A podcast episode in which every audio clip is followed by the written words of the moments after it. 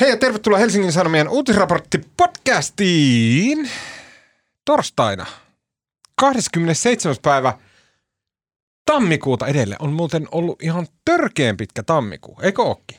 Nyt taas tuntuu, viime vuonna oli kans joku kuu, joka tuntui neljän kuun mittaiselta ja tämä on vähintään ollut jo kaksi kuukautta tämä tammikuu.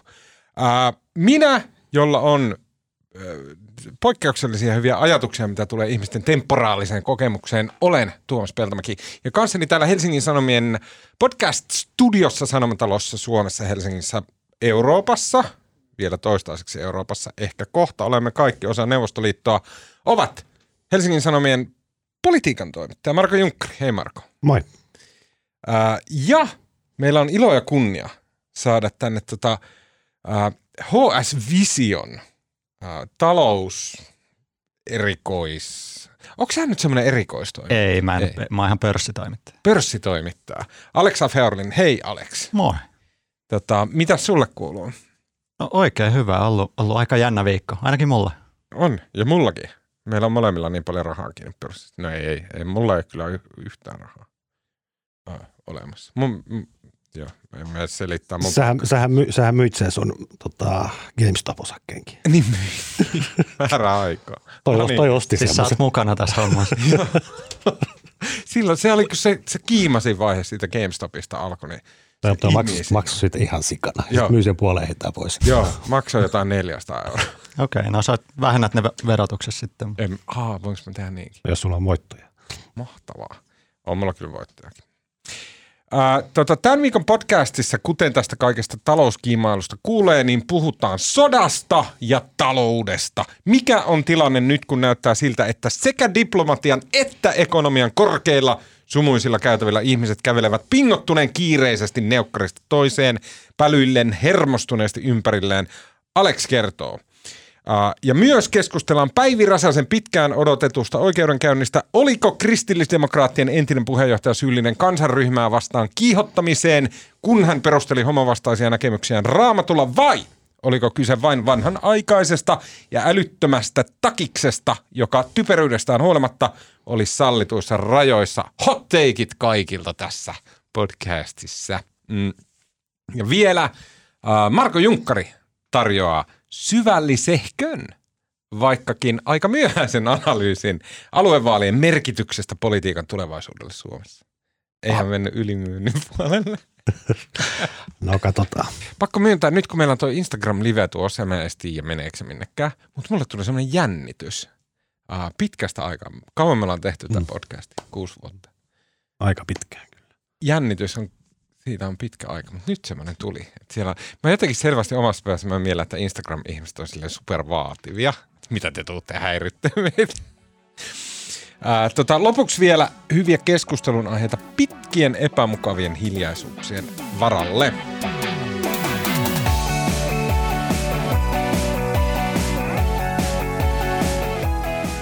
Okei, mm, moni asia on yhtä aikaa lähestymässä lakipistettään tällä maapallolla. NATO kertoi eilen tiedotustilaisuudessaan pääsihteerinsä Jens Stoltenbergin suulla, että se aikoo lisätä miehitystä itäiseen Eurooppaan. Putinin arvellaan ajaneen itsensä nurkkaan, josta hän ei pääse ulos kuin kiertämällä tankilla Ukrainan puolelta. Ja samanaikaisesti keskuspankit aikovat lopettaa kaksi vuotta kestäneen lähes määrättömän rahan jakamisen, eli koronaelvytyksen. Ja Yhdysvalloissa inflaatio on niin korkealla, että sellainen nähtiin viimeksi 1980-luvulla.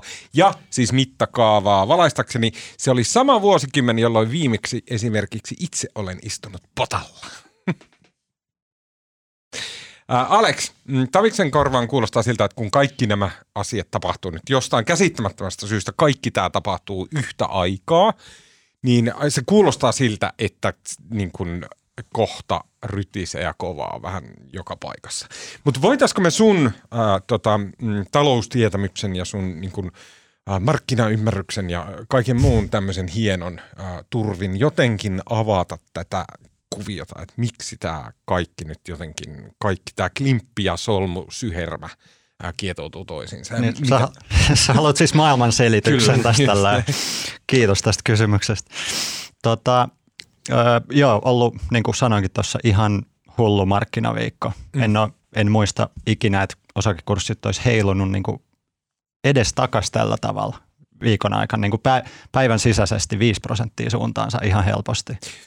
Se on, Sä, niin. Voitko sanoa, että onko 5 prosenttia paljon vai vähän, koska mä en tiedä. Se on tosi paljon ja varsinkin se, että se niin kuin sahaa edes takas. Yleensä Eikö se ole päivän sisällä? Siis Nasdaq oli kai 5 prosenttia miinuksella tiistaina se oli. Ja niin, sitten se, ja sit se meni vähän plussalle lopuksi. Just näin. Niin tämän tyyppinen päivän sisäinen edestakainen liike todella outoa. Et mm. Esimerkiksi silloin 2020 keväällä, kun koko maailma tuntuu romahtavan ja myös markkinat, niin silloin oli sen tämä suunta, se oli suoraan alaspäin, mutta nyt vedetään niin kuin aivan sahate edestakaisin. Okei, okay, mutta okei, okay. vertailun vuoksi kaikki muistaa sen, kaikki on nähnyt sen pörssikäppyrä, missä on silleen trrr, mm. ja sitten se, se alaslasku, se hurja piikki alaspäin, jonka pohjalla minä laitoin rahani pörssiin, näin. Tal- talousvinkkejä, jos haluatte multa, niin maksaa vitos. Mä en tiedä, miksi mä jotenkin näin levotan tänään. Tota, mm, kaikki muistaa sen, sen, sen alaslaskun, mikä oli, kun korona alkoi. Paljonko se oli prosenteissa? Mistä me puhutaan? No silloin pä- päivä, päiväheilahdukset oli 10 pinnaa alaspäin okay. ja kaikki ne ehkä tultiin kolmasosa, 30-40 pinnaa alaspäin. Okei, okay, no se kuulostaa tosi paljon. Ja nyt tultiin yhden päivän aikana viisi pinnaa. Joo. Okei, okay, eli se kuulostaa todella, todella paljolta. Mutta mehän ollaan tultu jo niin useita päiviä alaspäin. Tai ainakin mä katson, mä katson siitä Applen Stocks-appista. Mulla on siellä ne muutamat indeksit, S&P 500 ja tällaiset. Sitten kun katsoo niitä, siinä voi valita, että katsooko tänään, katsooko viikon ää, päästä, katsooko kuusi kuukautta ja näin. niin, niin, niin me ollaan tultu alaspäin jo pidemmän aikaa, eikö näin? Joo, joo. Tässä on ehkä jonkun aikaa jo katsottu. Mark- sijoittajat on vähän hakenut, että kun silloin 2020 keskuspankit tuli ja pelasti koko maailmantalouden. Ne alkoi mm. syytää rahaa ihan tolkuttomasti markkinoille. Ja sen jälkeen on ollut sijoittajilla yhtä juhlaa. Maailmantaloudessa okei okay, vähän jotain yskähdyksiä ja jotain koronapandemiaa tässä, mutta sijoittajat on vaan juhlinut viimeiset mm. kaksi vuotta. Kaikki on mennyt ylöspäin. Joo. Ja jos siihen nyt yksittäinen syy pitää löytää, niin se on keskuspankeissa. Ja nyt näyttää siltä, että ne keskuspankit alkaa ei vaan niin kuin jarruttaa, vaan oikeasti niin kuin tosissaan painaa ei vaan sille hipojarrua, vaan niin kuin polkemaan sitä jarrua ihan tosissaan ja, ja rahaa ei enää tukkaa sille ovista ja ikkunoista mm. markkinoilta. Eli silloin kun keskuspankit teki jossain Bilderberg-kokouksessa sen päätöksen, että et, et he, he, he niin kuin kuittaa tämän koronalaskun, niin se on se syy, miksi meillä oli, mä muistan sen ja varmaan moni muistaa sen, niin kuin sen käsittämättömän, että okei, että nythän piti tulla joku aivan maailmanloppu, miksi osakkeet on sille aivan mielettömiä rakettinousuja. Se oli just tätä GameStop-aikaa. Se oli niin kuin maanista, semmoista niin psykedeellistä se homma.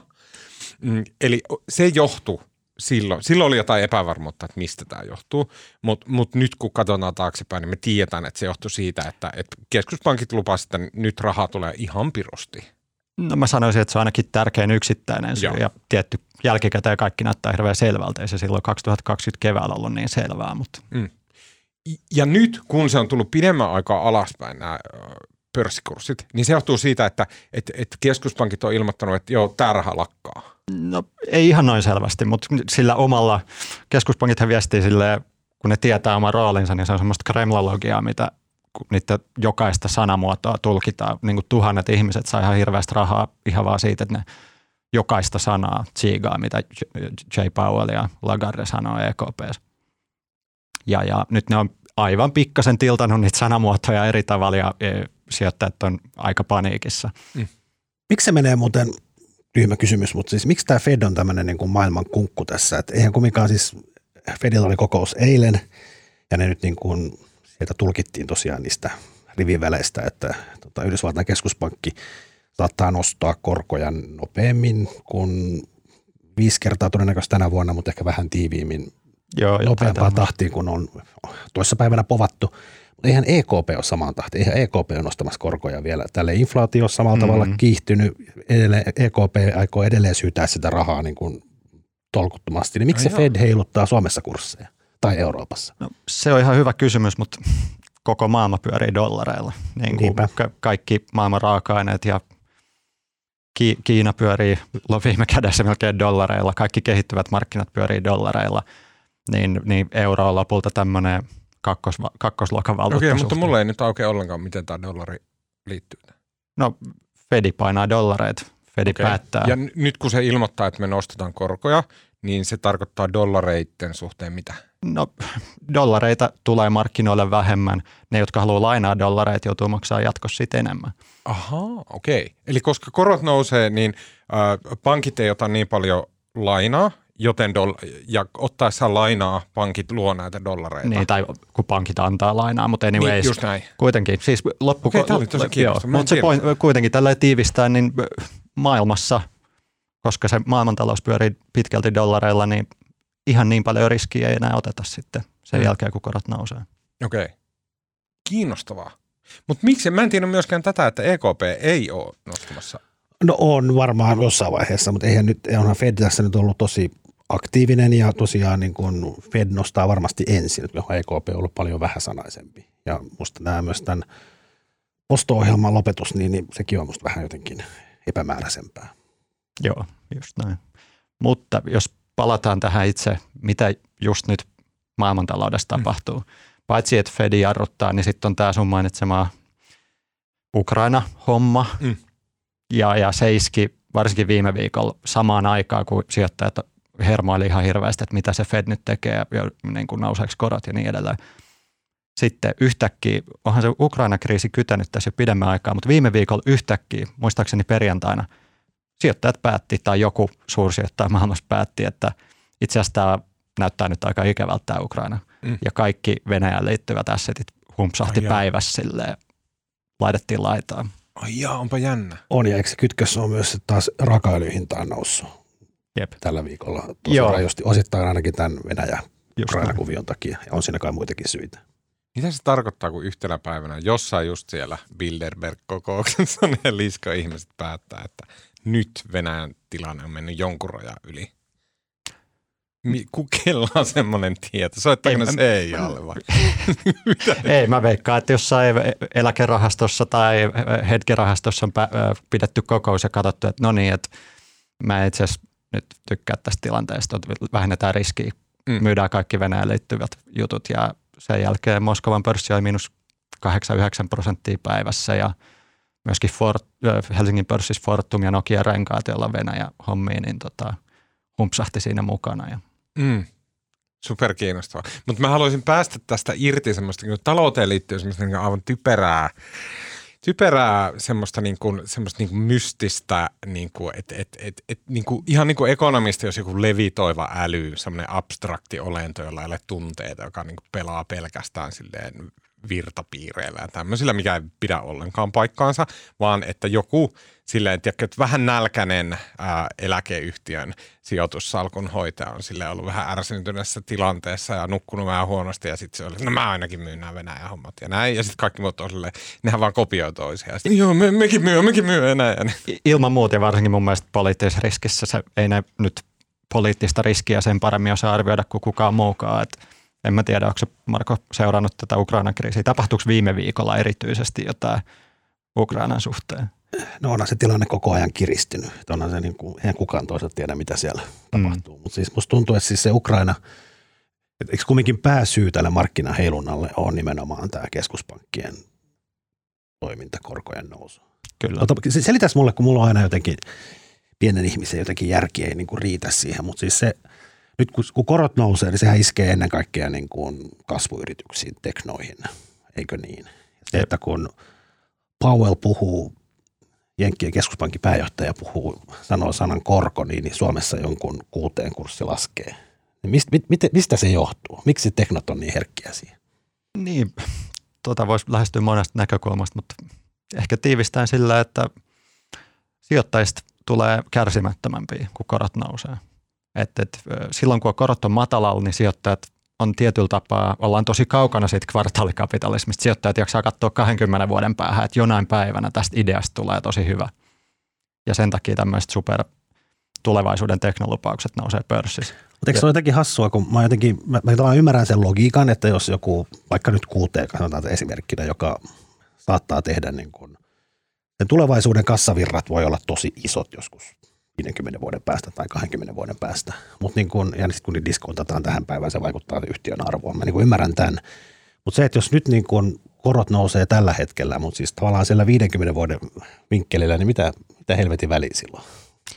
Joo, on sulla pointti ja osittain nämä on vähän semmoisia sijoittajien tarinoita, että nyt koska sijoittajat kaikki tietää, että kaikki muut sijoittajat katsoo, että no niin, nyt ei kannata omistaa kasvuyhtiöitä, niin sitten sit, sit tulee itseä toteuttava ennuste ja kaikki vähän juoksee pois sieltä kasvuyhtiöistä.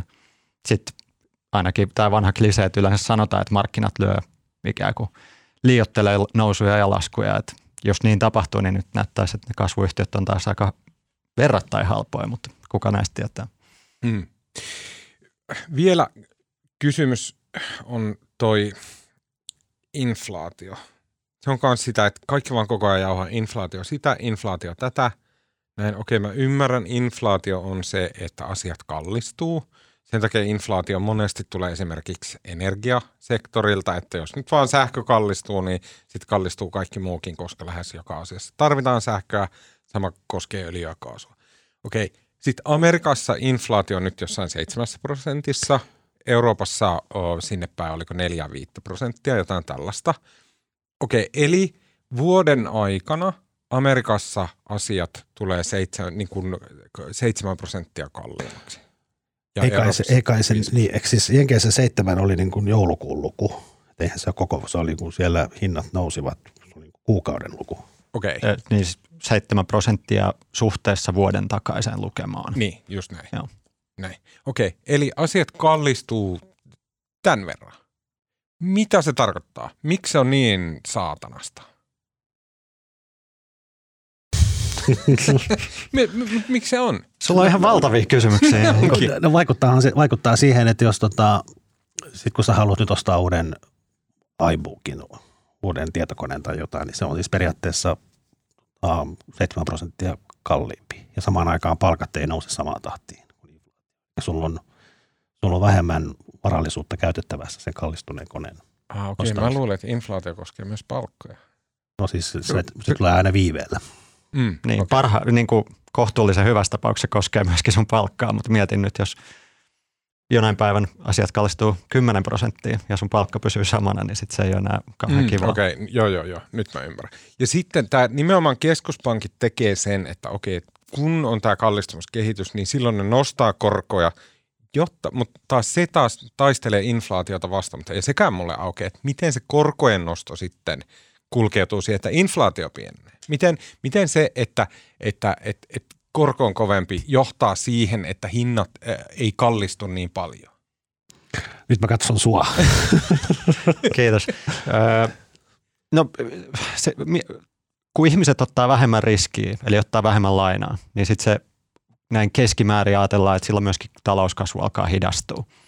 Silloin ihmiset kuluttaa vähemmän ja kaikki alkaa pikkuhiljaa liikkuu vähän vähemmän taloudessa. Kun raha liikkuu vähemmän taloudessa, niin näin niin kuin Hinnat te, tulee alas. Niin, mutta ei se nyt, eihän se vaikuttaa esimerkiksi öljyn hintaan. Fed ei voi tehdä öljyhinnalle kauheasti. Mutta Amerikan armeija voi. Se on totta.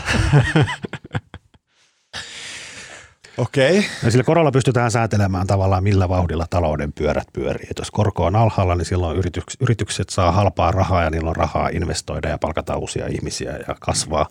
Ja sitten taas jossain vaiheessa se menee yli ja sitten työntekijät loppuu, niin kuin on vähän niin kuin loppunut Suomesta ja Jenkeistä ja joka puolelta se on työvoimapula, niin sit siinä vaiheessa niin kuin tavallaan talous taas rupeaa kärsimään siitä, niin sitten on taas järkevää vähän niin. hidastaa sitä tahtia. Mm. Mutta se, mitä ne keskuspankit tai kukaan mukaan oikein halua sanoa ääneen, niin eihän ne ihan hirveästi tiedä ihan tarkkaan, että jos Fed nyt nostaa 0,25 prosenttia korkoa, niin ei kukaan ihan tarkkaan tiedä, mitä se tekee taloudelle. On mm. niillä ihan hyviä veikkauksia ja hyviä malleja, mutta oikeasti ne ne yrittää vaan teke, olla tekemättä ihan hirveitä virheitä. Mm.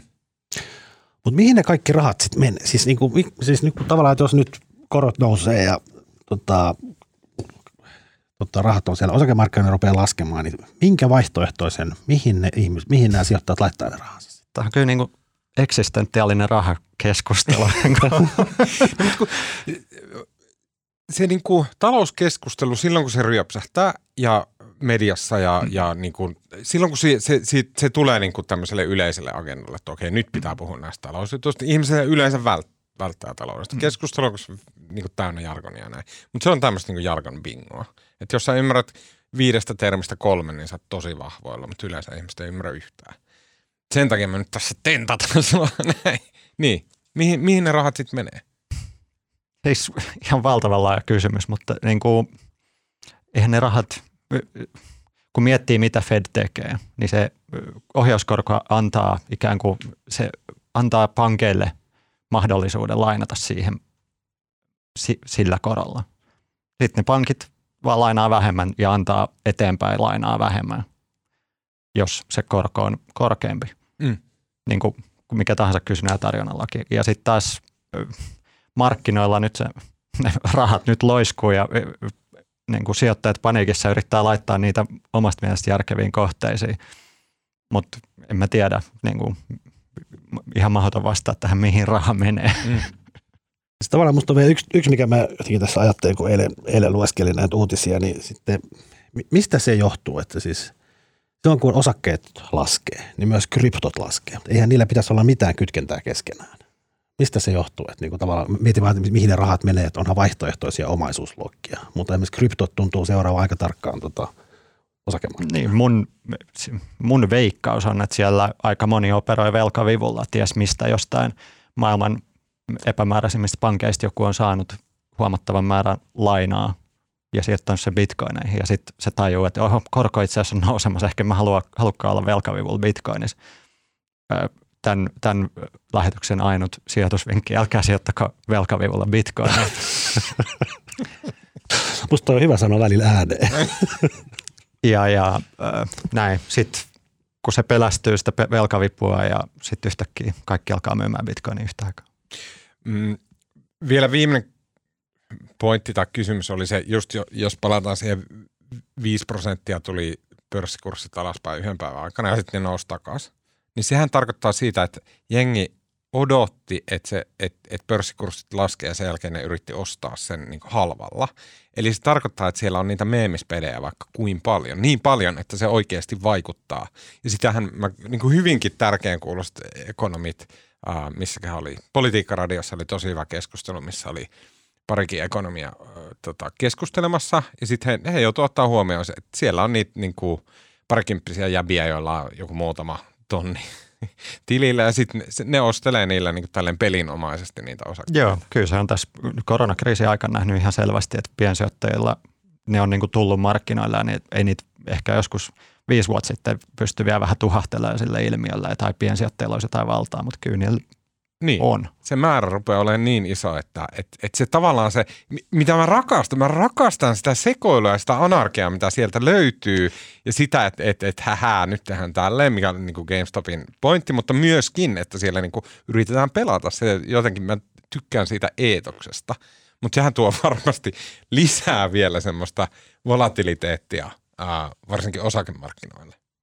Eikö se ole siis ymmärtääkseni, siis, siis tavallaan volatiliteetin kasvu tai sitten, että kurssit rupeaa heilahtelemaan edestakaisin, niin näinhän on usein käynyt ennen esimerkiksi pörssiromahdusta. Että ennen sitä se markkinat niin kuin hakee sitä suuntaa ja mä niin kuin, nyt ehkä tämä kaksi vuotta nyt on kurssit vain noussut, niin tässä on tullut jotenkin se semmoinen just niille piensijoittajille se niin kuin usko siihen, että sitten kun ne laskee, niin se on aina hyvä ostopaikka.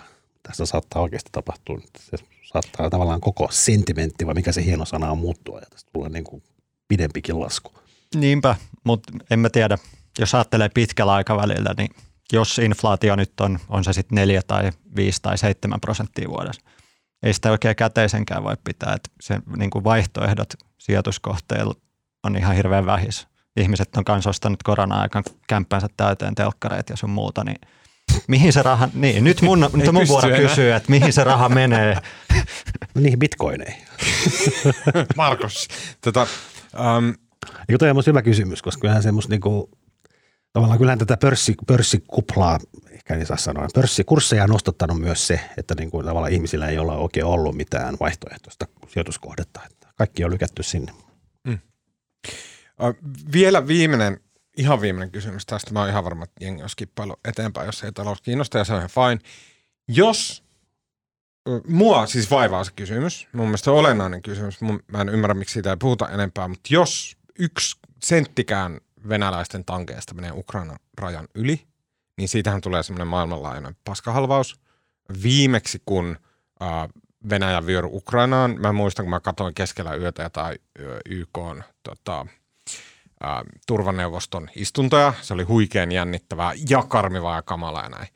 Jos tämän keskellä ihan oikeasti ne tankit menee, niin sit, eikö siitä seuraa väistämättä hillitön kaos?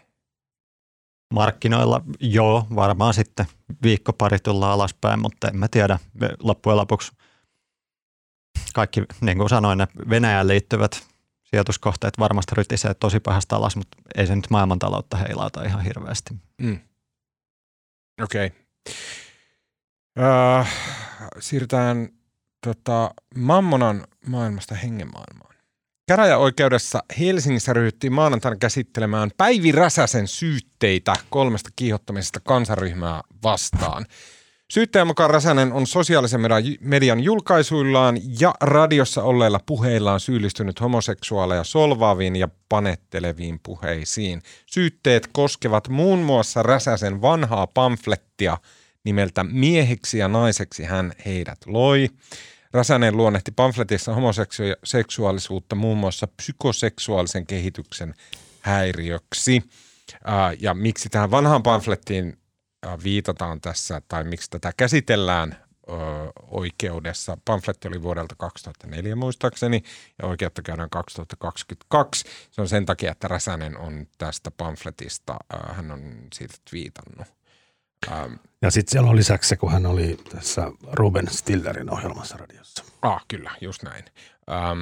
Ja toinen, hän ei välttämättä viitannutkaan siitä. Mä en ole ihan varma. Toinen sosiaalisen median julkaisuista, joka sai nyt niin kuin oikeuden käsittelyn, niin se koski sitä, kun Räsänen kritisoi kirkon yhteistyötä Pride-tapahtuman kanssa muutama vuosi sitten – mä haluaisin käsitellä tätä asiaa mm, alkuperäisen vuonna 1889 säädetyn rikoslain kannalta, josta siis kuitenkin, sieltä nämä on peräisin nämä tota, termit ja käsitteet. Uh, ja vuonna 1889 hän asia oli tällä tavalla, että jos tietää, että mitä toisista sanoo, on väärin.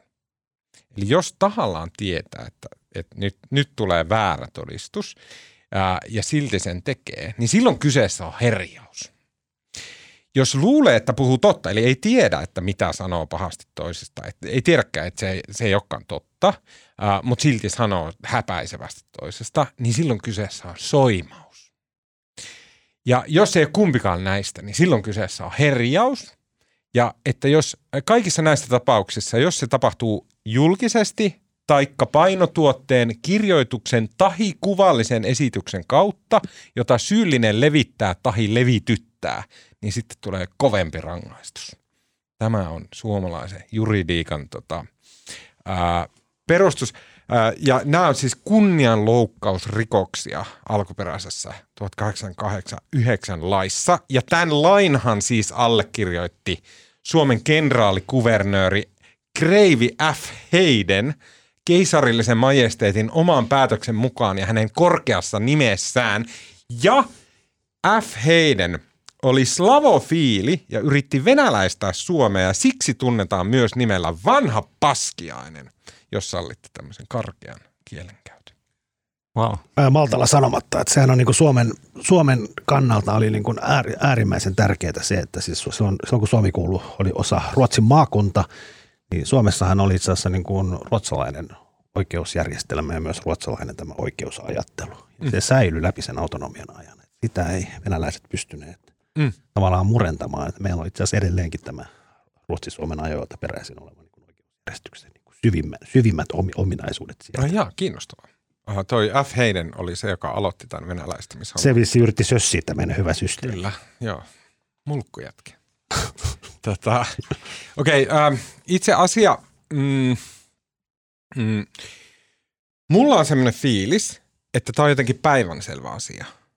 Siis silleen tavallaan negatiivisesti päivän, siis silleen, että et, et vaikka se itse asia, mitä Päivi Räsänen teki, on sille vastenmielinen ja tyhmä, niin se ei voi olla rikollinen.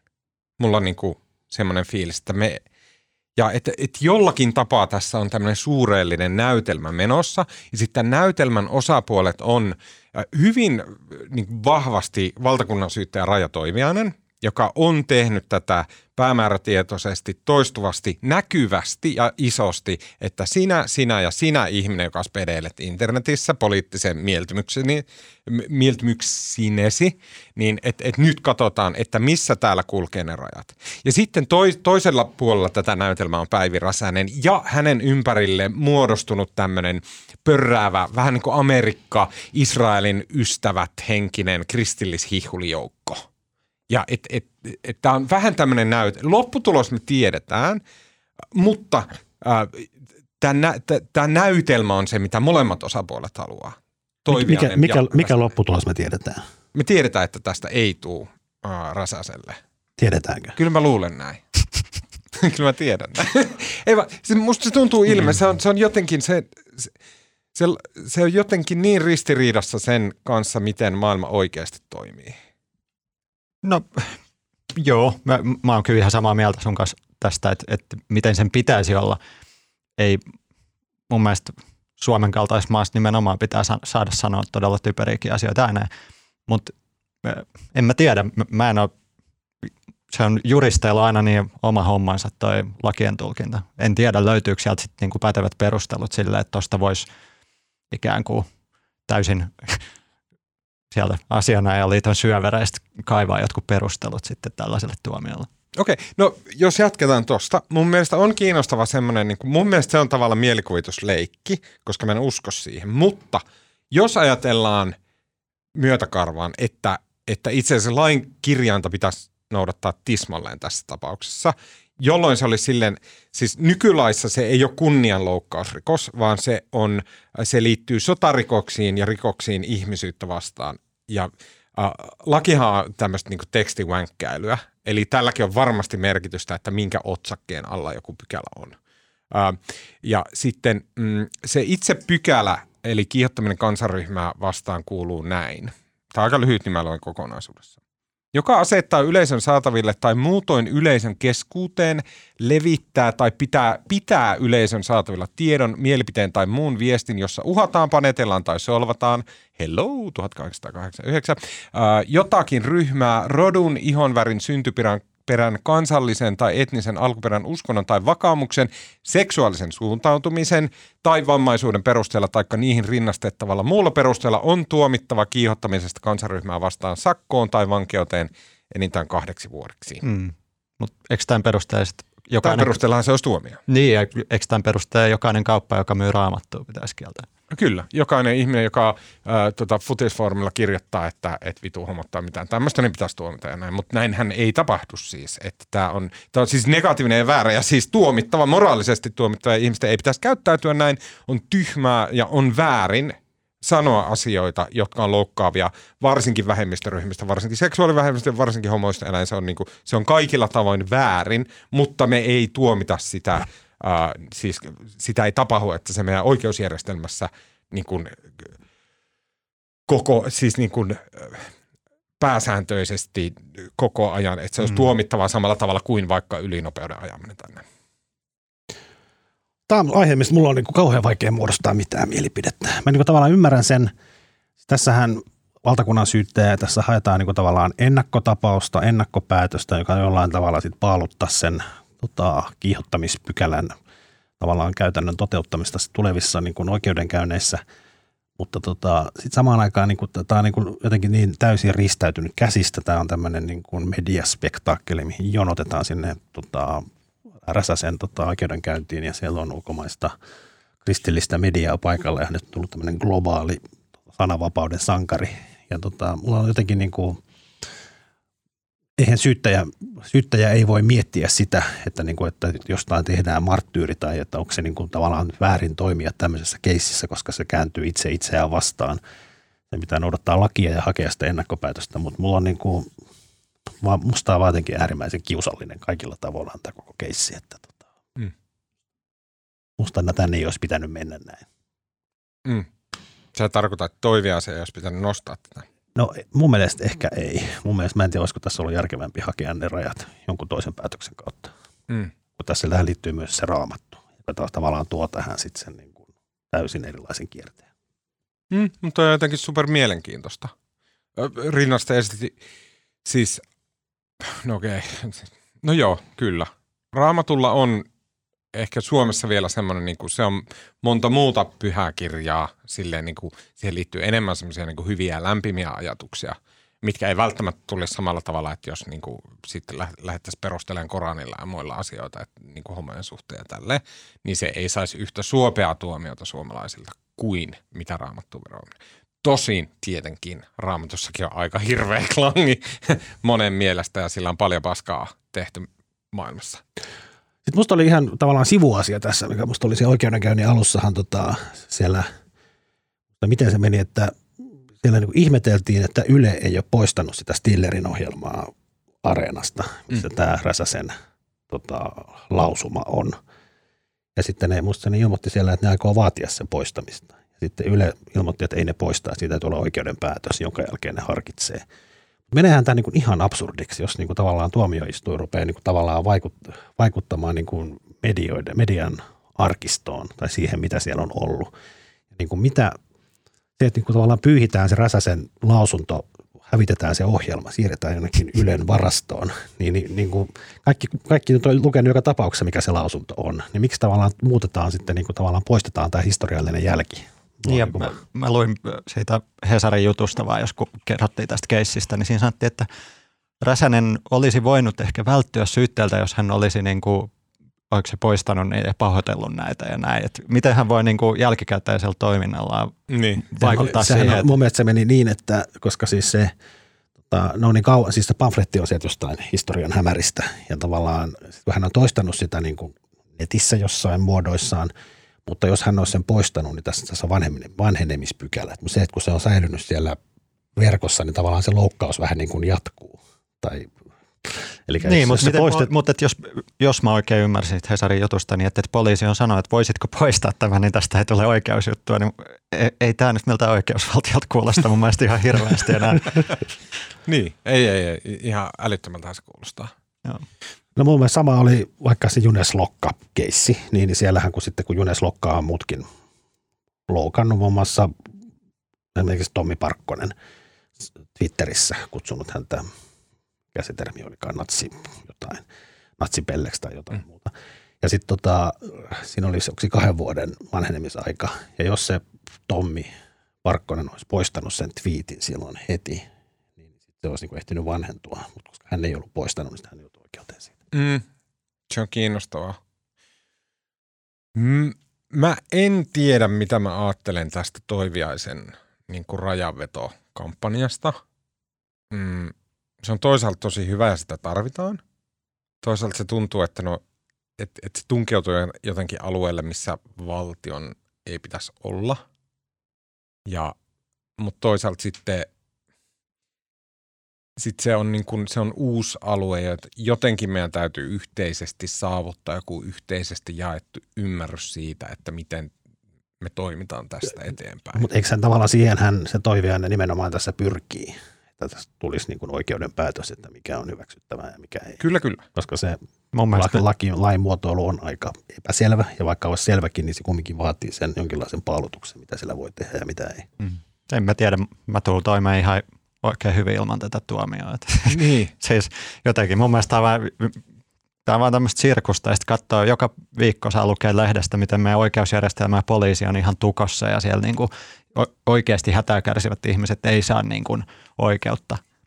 Ja sitten tämmöistä showta pyöritetään tuolla. Niin, kyllä. Se resurssien jako. Plus sitten, tämä on tosi naivi ajatus, mutta musta tuntuu, että siinä olisi ehkä – et, et, et se vähän, mikä tässä rasittaa, on se, että se on osa tämmöistä kampanjaa. Ja vaikka se kampanja itsessään on ihan siinä puolensa, niin silti tuntuu, että tässä jotain silleen ei-orgaanista. Ei silleen, että et, et, et, hahaa, että meillä tuli tämmöinen ilmeinen keissi, jossa me ei tiedetä, että, että tota, et, et, mitä tässä ajatella. Ja nyt me viedään tämä oikeuteen, koska kellään ei ole mitään hajoa, että mikä tässä on oikein mikä tässä on väärin. Mun mielestä tämä keissi ei välttämättä ole sellainen, koska tämä, tämä on jollain tavalla niin kuin aika selkeä, että okei, että, että ihmisillä on oikeus uskoa mihin uskoo ja sitten perustella asioita omalla uskonnollaan. Joo, mutta eikö tuossa pointtina myös se, että, niin kun, että tavallaan sitä omaa uskontoa tai sen uskonnon opinkappaleita ei saa käyttää siihen, että loukkaa muita. Niin, Tässä mut kysymys ei ole vaan siitä raamatusta tai Räsäsen uskosta, vaan siitä, mihin hän käyttää sitä raamatun tekstiä. No mikä siinä sitten oli louk... Tai siis okei, okay, joo. Ja siis niin kuin jälleen kerran alleviivata, että ei tietenkään ketään pitäisi loukata. Ja mun siis Räsäsen uskomukset ja millä hän uskomuksiaan perustelee ja mitä hän niistä sanoo on mun mielestä ihan tolkuttoman typerää. Ja hänen ei pitäisi sanoa niistä, koska hän ei pitäisi uskoa semmoista humpuukia. Ja myöskin, myöskin, että hän voisi olla, vaikka uskoiskin, niin hän voisi olla niin kiltti ihminen, että hän ei sanoisi, että hän asettaisi muiden seksuaalivähemmistöjen niin kuin hy- hyvän olon oman uskonsa ja sen kappaleiden yläpuolelle, niin kuin kilttinä ihmisenä. Näin, näin pitäisi olla, mutta koska näin ei ole, niin sitten sit me ollaan tässä tilanteessa ja siinä tapauksessa tavallaan, että no okei, okay, että no se on hänen oikeus kuitenkin sitten loppujen lopuksi. Ilman muuta. Siis ihan naurettavaa, että tämmöistä asiaa pitää Siis jos, jos laki sanoo näin, että tämä pitää selvittää ja pitää tuomita, niin sitten Suomen laki on mun mielestä väärässä. Niin. Ja sitten jos tässä käy silleen, että et tota, Räsänen tuomitaan, niin mitä siitä seuraa? No sit hän saa päiväsakkoja. No, onko sen jälkeen poliisilla No sitten, velvollisuus selvittää kaikki, jotka perustelee Twitterissä tai haastatteluissa raamatulla ties mitä barbaarisia kivikautisia näkemyksiä asioista niin, ja raahata heidät oikeuteen? eikä tämä nyt sinänsä poliisin selvitysvelvollisuuteen vaikuta, mutta tämä, tämä luo sitten tavallaan niin kuin ennakkotapauksen tuleville oikeudenkäynneille. Eihän tämä nyt poliisin pitää edelleen selvittää. Jos joku tekee rikosilmoituksen ja siinä täyttyvät jotkut asiat, niin se täytyy edelleen. Mä uskon, että tämä se poliisin tekemisiin vaikuttaa mitenkään. Mm.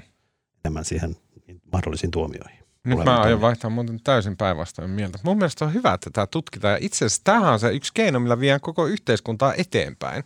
Että itse asiassa paljastetaan, että no niin, että näin barbarista toi meininki on, että tätä me ei enää hyväksytä. No niin. Loppuu se raamatulla päähän lyöminen. No niin, mennäänkö eteenpäin?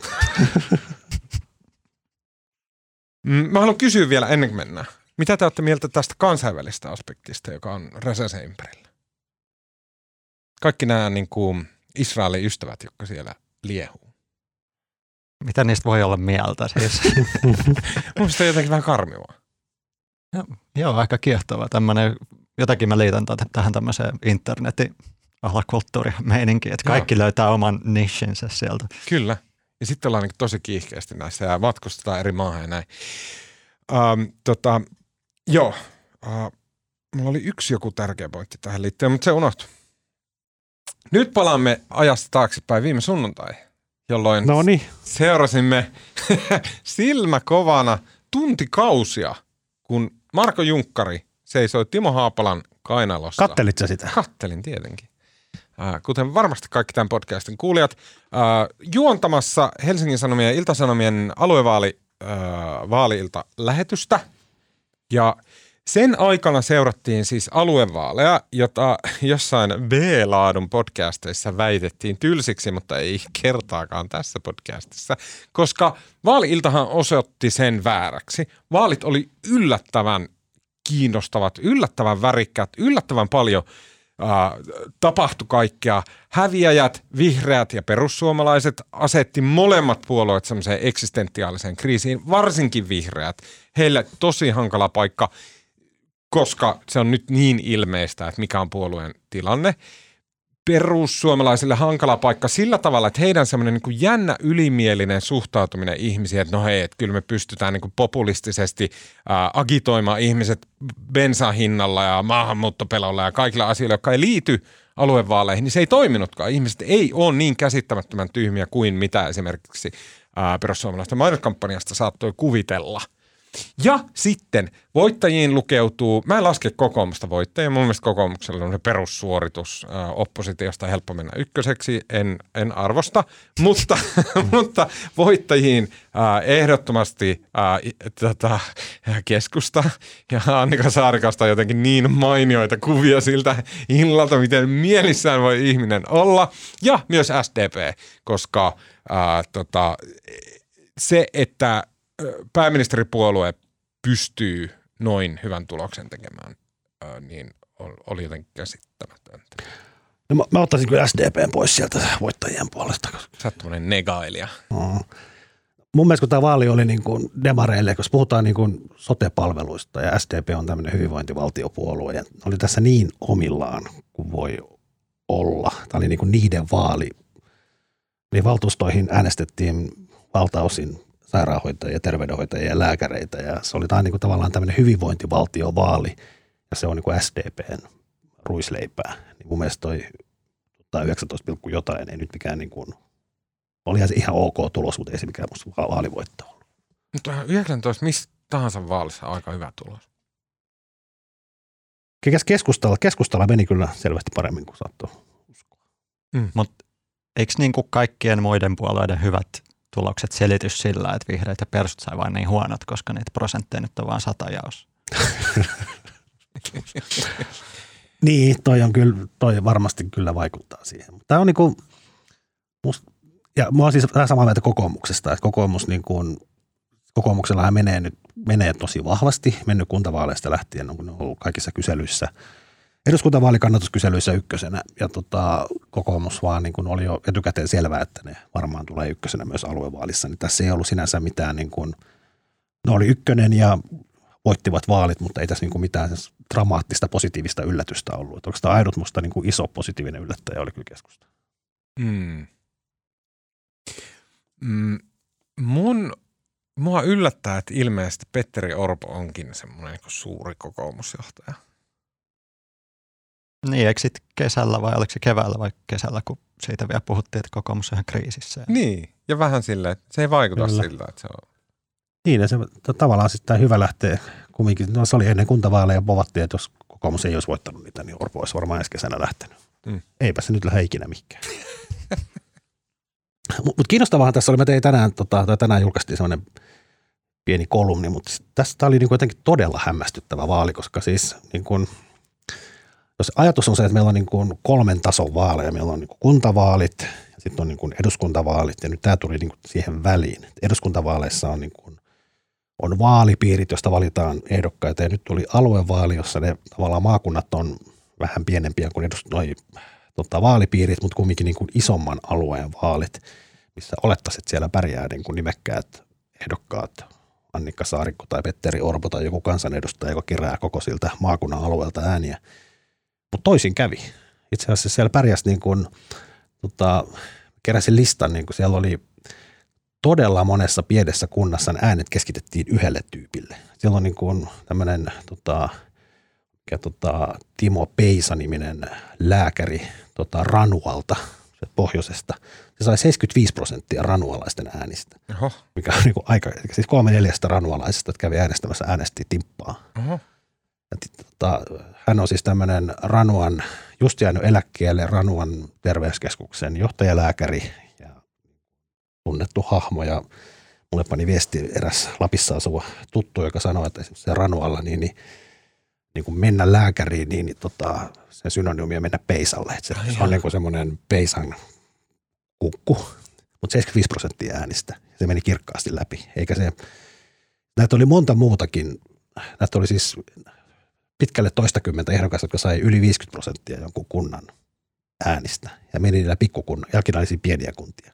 Meni näillä pikkukunnan äänillä sitten tota, eikä sano sen alueen sisällä missään muusta kunnassa oikeastaan ollenkaan ääniä. Mm. Ne meni yhden kunnan äänillä sinne valtuustoon, mikä on jotenkin hauskaa. Mutta kiinnostavaa on se, että jos tuo sama ilmiö on aiemmin, se, se, on, se on johtanut siihen, että valitaan kunnan valtuusto, joka on esimerkiksi vastustaa jotain sairaalojen siirtelyä tai vastustaa jonkun päivystyksen siirtoa tai terveyskeskuksen purkamista, niin kun se, se tahto on valunut sinne kunnanvaltuustoon, niin se on automaattisesti myös – koska kunnat on autonomisia, niin se on johtanut siihen, että kunnat on pysäyttänyt ne prosessit, ne ei tapahdu.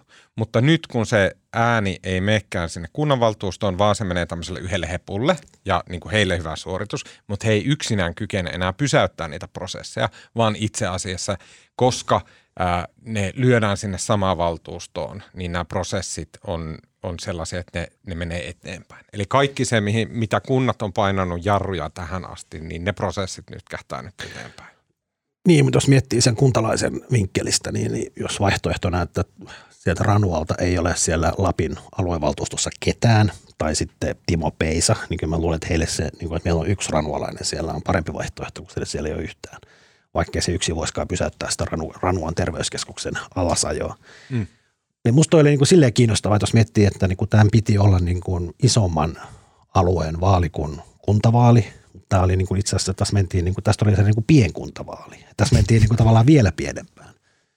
Ei tietysti kaikkialla, mutta tähän näkyy näissä niin kuin, siis vaikka keskustan Annika Saarikko sai Varsinais-Suomessa, ei se mitenkään nyt niin kuin mahdottomasti niitä ääniä saanut. Se oli joku, taisi olla kymmenestä jotain siellä niin kuin niitä ääniä saaneessa. Tai Mikko Kärnä, joka ei päässyt Lapissa, Lapissa edes läpi joka on kumminkin niin kuin tunnetuimpia. Okei, mä en tiedä tätä. Se oli niin kuin Lapin, Lapissa niin kuin tämä rankki, se vertailuluku oli siellä 82, sai jotain 200 ääntä. Ouch.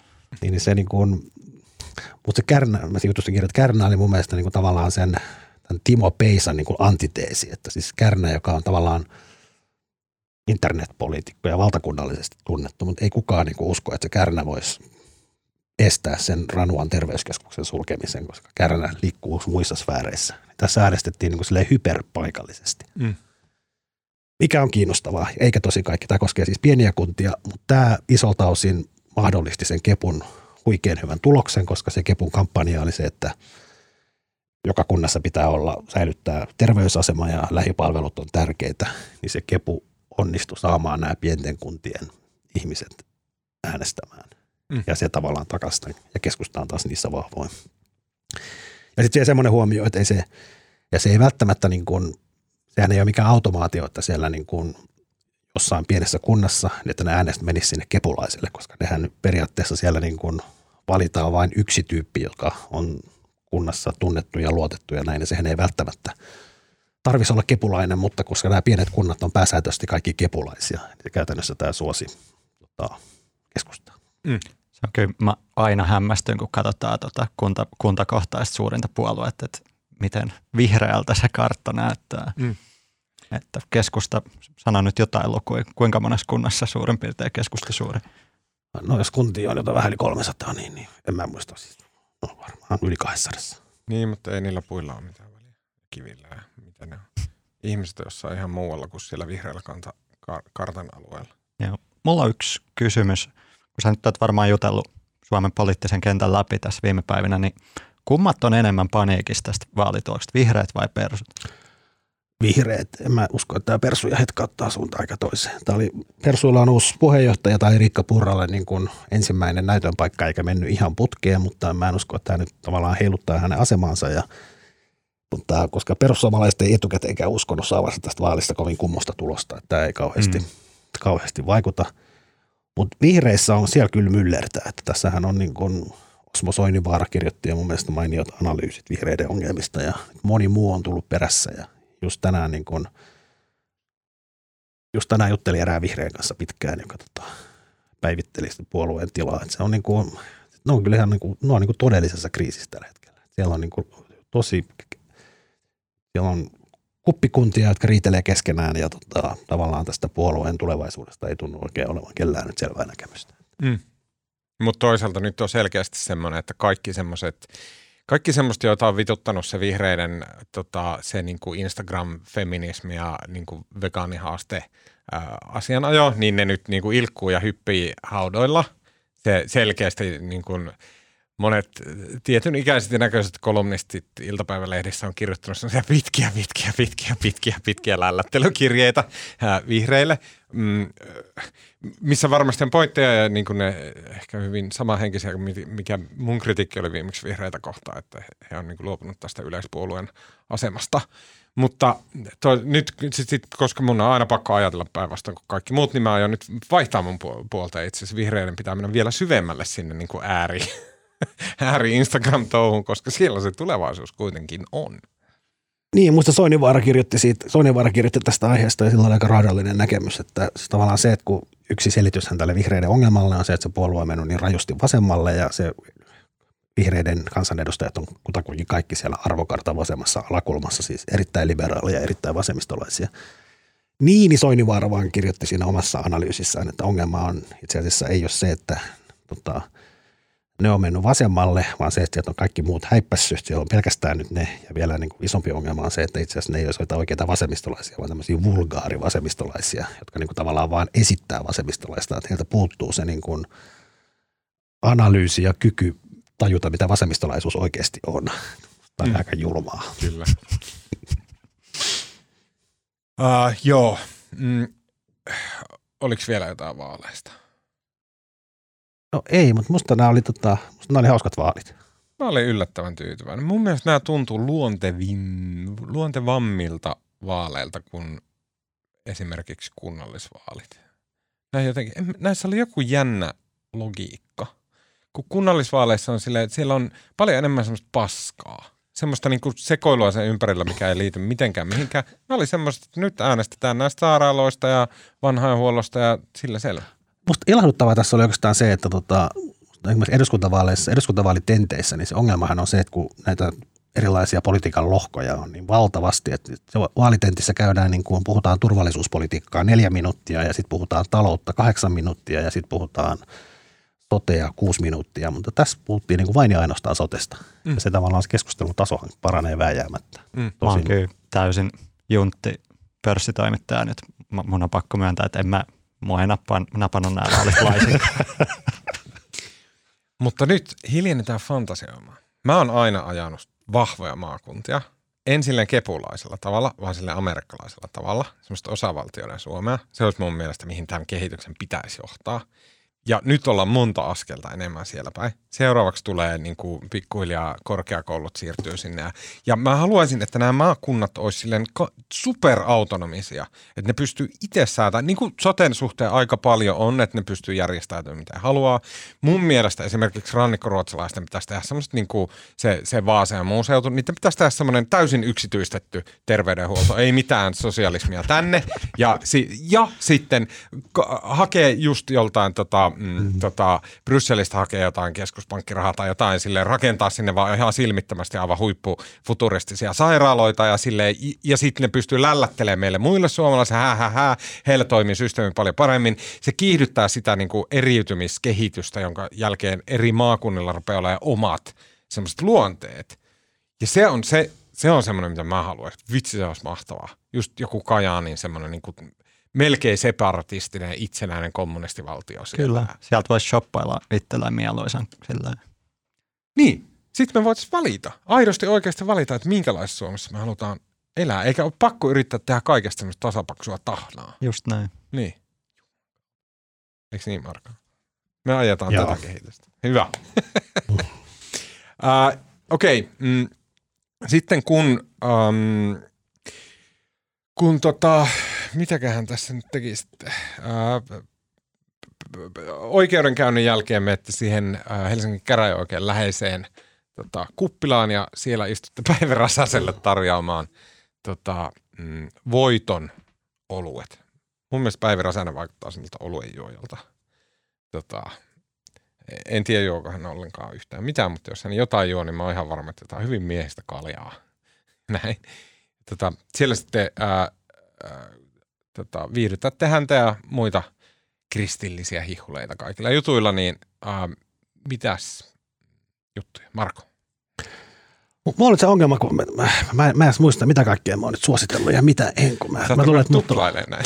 Varmaan ehkä tuplailemaan, mutta tota, mä voisin kehua tota, tota, muistaakseni mä en ole tätä kehuna. Mä luin tästä jo vähän aikaa viime syksynä ja mä, mä itse asiassa kirjoitin tästä pikkupätkän nyt sunnuntai lehteen. Tota, mä oon siis tämmöinen mä oon siis tämmöinen suuri niin kuin yrityshistoriikkien ystävä, tai mitä mä sanon ystävä, mutta mä oon, minä ja tuo Jaakko Lyytinen kollegalla on kirjoitettu kuukausiliitteeseen semmoista sarjaa, yrityksiä, missä on semmoisia pieniä sivujuttuja, missä on aina joku anekdootti yleensä yhtiön historiasta, jos kerrotaan joku hauska sattumus tai joku juttu eri firmoista ja me ollaan tehty niitä kymmeniä ja näitä sattumuksia löytää tota, kaikkien parhaiten tämmöistä yrityshistoriikeista, mitä yritykset yleensä teettää, kun ne täyttää 100 vuotta tai 20 vuotta tai jotain. Ja täytyy sanoa, että ne historiikit on yleensä aika tylsiä. Ja siellä on ongelma on se, että niin kun yritys maksaa sen ja tästä, tästä johdosta, niin tämän johdosta niin yrityksen nykyisellä johdolla ja omistajilla on aika vahvat näkemykset, että mitä siinä kannattaa kertoa ja mitä ei. Ja sen takia siellä on yleensä aika paljon kehotaan, miten viisasta nykyjohto on. Mutta välillä on poikkeuksiakin. Ja nyt tota, mä luin tota, joku aika sitten, tämä on siis syksyllä ilmestynyt tota, Sakari Siltala ja tämä tota, Teemu Keskimur, tämä kuuluisa historioitsija Keskisarja, Sarja. Keskisarja, niin, niin tekevät tota Versowoodista, joka on sahayhtiö, Suomen suurin sahayhtiö nykyään tota, historiikin ja se on siis tämmöinen Kopran suku on omistanut sen, per, perustanut joku iso iso isä Karjalassa Venäjän, nykyis, Venä, nykyisin Venäjän puolella niin, niin 1800-luvun lopussa ja se on niin sukupolvesta toiseen, no vaan koko suku on sahannut. Ja nykyään Versowood, joka pääkonttori on vissiin Vierumäellä, niin, niin se on Suomen suurin sahayhtiö. Ja tota, se kirja on ihan huikea. Sitten puuttuu niinku täysin se niinku sordino. Se menee melkein nykypäivään asti. Et siellä on niinku, siis Keijo Kopra, joka on tota, tavallaan tämän tota, johti sitä firmaa vuoteen 2006 asti, jolloin se siirsi sen omistuksen puoliksi kahdelle pojalleen, Villelle ja Pekalle, ja se sukupolvenvaihdos meni ihan päin helvettiä. Tässä niin kuin isän piti jäädä eläkkeelle, ja pojilla oli tasasuuret omistukset, 49 prosenttia molemmilla, mutta sitten se välissä oleva pikkupotti oli isällä. Ja isä oli sitten niin kuin tavallaan vaaka, joka aina päätti kumpi pelistä on oikeassa ja käytetty täysillä hyväkseen. Ja se kirjassa kerrotaan, miten nämä pojat kertoo, miten se isä, mikä eläkkeelle jäänyt, touhus siellä yhtiössä ja niin kuin kaikki meni ihan sekaisin. Sitten näiden veljesten välit katkesi ja toinen liittoutui isän kanssa ja savusti toisen ulos. Ja, tota, Sitä on niin kuin Suomen Saksessa. Niin... On, mä just käytin samaa vertausta siinä jutussa. Ja sitten tämä vanhempi veli, joka oli toimitusjohtajana, savustettiin ulos, niin, niin hän sitten, sitten oli jotain pääomalainoja siellä yhtiössä, ja se halusi ne rahat ulos sieltä. Ja sitten niillä rahoilla osti tota, Länsi-Suomesta semmoisen Vestas-nimisen toisen sahayhtiön. Ja molemmilla pojilla on oma sahayhtiö, ja ne kilpailee keskenään, ja toinen omistaa edelleen 49 prosenttia siitä toisesta. Mahtava. Ja tämä kaikki kerrotaan siinä historiikissa. Ja siis niin kuin hyvin suorasanaisesti vielä, ei mitään himmailua. Kirjan nimi on kun, kun, perkele, kun niin perkeleesti sahaa. Mahtava nimi. Suosittelen lämpimästi. Se on ihan parhaita tämmöisiä suomalaisia taloushistoria, historian kirjoja on lukenut ikuisuuksia. Okei. Okay. Kun niin perkeleesti sahaa. Joo, keskisarja ja, ja Sakari Siltala. Kyllä. Myyty. ää, Alex. Joo, mulla mä sain joululahjaksi tämmöisen kirjan kuin Putinin sisäpiirissä, vanha FTn toimittaja, entinen FTn toimittaja tehnyt sen ja tota, todella karu. Kyllä se nyt otsikkotasolla tietää, miten se Venäjän talous toimii, mutta tota, Marsha Guess. ei tämä oli Catherine Bate Beltonin Okei, tai okei. tämmöinen. No anyways, niin kuin käy, vaan syste, siinä käydään läpi vaan, että miten oikeasti se Venäjän poliittinen systeemi toimii ja miten siellä, minkälainen omaisuuden suoja siellä on. Ja tiedän niin kuin esimerkiksi pörssi, pörssistä on seurannut Gazpromia ja on tiennyt sillä suurin piirtein mitä se firma, ei vaan että se tekee öljyä ja kaasua, mutta niin kuin tarkemmin, että kyllä tiedän, että mitä se omistaa, mutta en mä ole tiennyt yhtään, miten karusti sen kautta sitä Venäjän omaisuutta on jaettu. Ja se on niin kuin edelleen vielä tässä ihan viime vuosina on kuullut monilta Venäjän salkuhoitajilta, Venäjälle sijoittavilta tyypeiltä, että joo joo, että Venäjän tämä tota, oikeusjärjestelmä omaisuuden suoja, se on paljon parempi kuin aiemmin. Sitten kun lukee tätä kirjaa, niin pikkasen eri story muodostuu siitä maasta. Mm, joo, mä luin semmoinen kirja, vastaava kirja, niitä on muutama kirja, The Man Without a Face, joka kertoo Putinista ja hänen lähipiiristä ja musta oli todella kylmävä ja hyvä ja jotenkin masentava kirja.